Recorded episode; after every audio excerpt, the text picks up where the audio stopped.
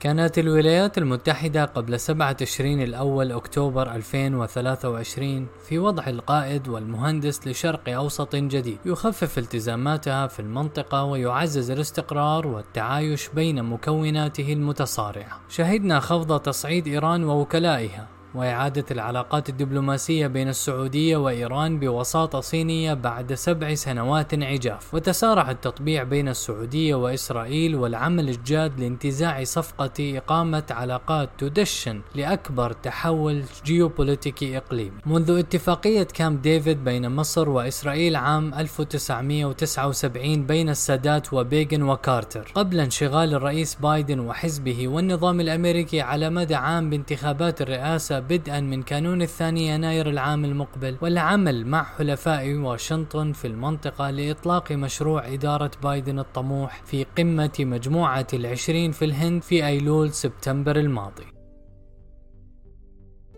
مشروع IMEC أو IMEC هو ممر اقتصادي وعبور من الهند عبر منطقة الخليج والشرق الأوسط وصولا لأوروبا لتسهيل التبادل الاقتصادي والشحن ونقل البضائع عبر الشرق الأوسط يشمل الولايات المتحدة والهند والإمارات العربية المتحدة والسعودية والاتحاد الأوروبي.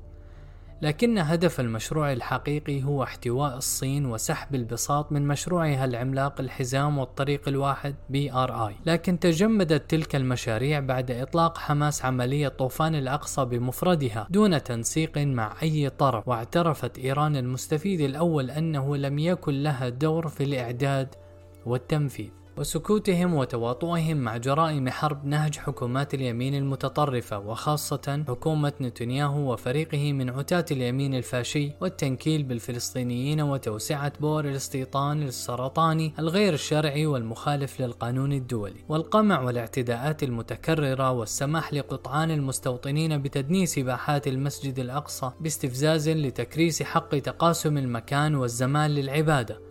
ما يخالف ويتعدى على الوصايا الهاشمية على المقدسات الإسلامية والمسيحية في القدس. وهناك الاعتداءات على حي الشيخ جراح واقتحام جنين ونابلس والمخيمات الفلسطينية في الضفة الغربية واعتداء وبلطجة المستوطنين بالقتل والتنكيل والاعتداء على الفلسطينيين وقتلهم وحرق منازلهم ومزارعهم والتعدي عليهم بدعم وإسناد الشرطة وقوى الأمن. أدت اعتداءات الصهاينة لاستشهاد 250 فلسطينيا منذ مطلع العام في الضفة الغربية و131 شهيدا منذ 7 تشرين الأول أكتوبر 2023 في أعلى حصيلة للشهداء في الضفة الغربية على الإطلاق. لا يلوم بايدن والإدارات السابقة إلا أنفسهم وليتحملوا مسؤولية انحيازهم واصطفافهم مع إسرائيل وإهمالهم أهمية حل القضية الفلسطينية والصراع العربي الإسرائيلي وسكوتهم وتواطؤهم مع جرائم حرب نهج حكومات اليمين المتطرفة. صمت وتواطؤ الإدارات الأمريكية المتعاقبة وخاصة إدارة بايدن التي أبدت اهتماما أكبر بانتقاد تجرؤ نتنياهو وحكومته الأكثر تطرفا بتاريخ الاحتلال الإسرائيلي بالسعي لتمرير تعديلات تشريعية تحد من صلاحيات السلطة القضائية والمحاكم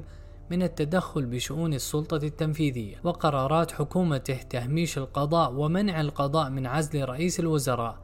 حتى لا يفقد حصانته ويحاكم على التهم الجنائية الخطيرة التي تلاحقه بالفساد وخيانة الأمانة والتكسب الغير الشرعي. ما قد يطيح به وينهي حياته السياسية ويدخله السجن. لهذا استمات نتنياهو للتحالف مع الفاشيين كبن غفير وزير الأمن الوطني وصعد بجرائم حرب في غزة لينقذ جلده. ما جعله رهينة لابتزاز وعنصرية واستفزاز اليمين المتطرف.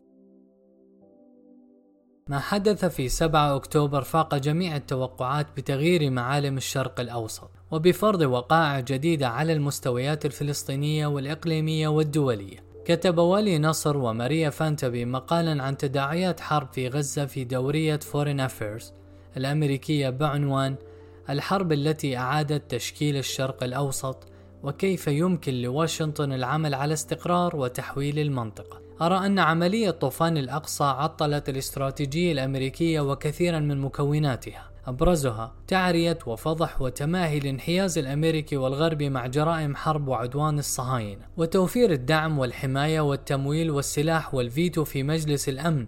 ووصل الأمر برفض بايدن وقف الحرب وتبريره مع قادة أوروبا بشكل مستفز أنه يحق لإسرائيل الدفاع عن نفسها.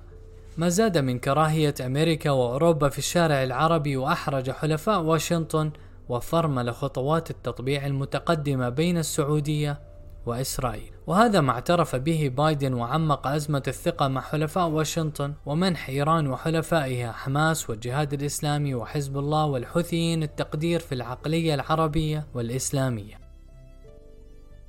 في المقابل عرض جرائم حرب الإبادة على غزة انحياز أمريكا والغرب السافر لإسرائيل. في حرب الإبادة التي أودت بحياة 15 ألف شهيد و7000 مفقود تحت الركام والأنقاض وأكثر من 40 ألف مصاب ثلثات ضحايا أطفال ونساء. وترحيل قسري لواحد ونص مليون في أكبر حرب مدمرة في 50 يوما في تاريخ كتابة هذا المقال. ولم يترك الصهاينة جريمة حرب وخرقا للقانون الدولي والقانون الدولي الإنساني.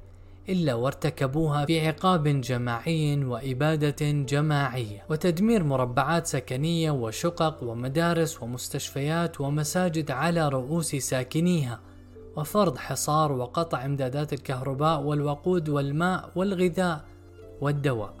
ومع دخول الهدنة الإنسانية لأربعة أيام حيز التنفيذ صباح 24 نوفمبر 2023 بوساطة قطرية ناجحة ودعم مصري لوجستي. وضغط أمريكي بسبب الغضب الشعبي والمظاهرات الصاخبة والانتقاد والتمرد داخل حزب بايدن الديمقراطي. ما دفع بايدن لممارسة ضغط على نتنياهو. ترافق مع غضب وتظاهرات أهالي المحتجزين الإسرائيليين. ساهم بنجاح وساطة قطر بتحقيق اختراق مهم والتوصل توصل لهدنة إنسانية لأربعة أيام قابلة للتمديد. وإلى صفقة تبادل الأسرى الفلسطينيين في السجون الإسرائيلية في مرحلتها الأولى بإطلاق الاحتلال 150 سجينا مقابل إفراج حماس عن 50 محتجزا إسرائيليا من الأطفال والشباب والنساء والعائلات. وتدفق مئات شاحنات المساعدات من الغذاء والدواء ومواد طبية ووقود عبر معبر رفح المصري لكن الضرر الأكبر من حرب غزة على أمريكا.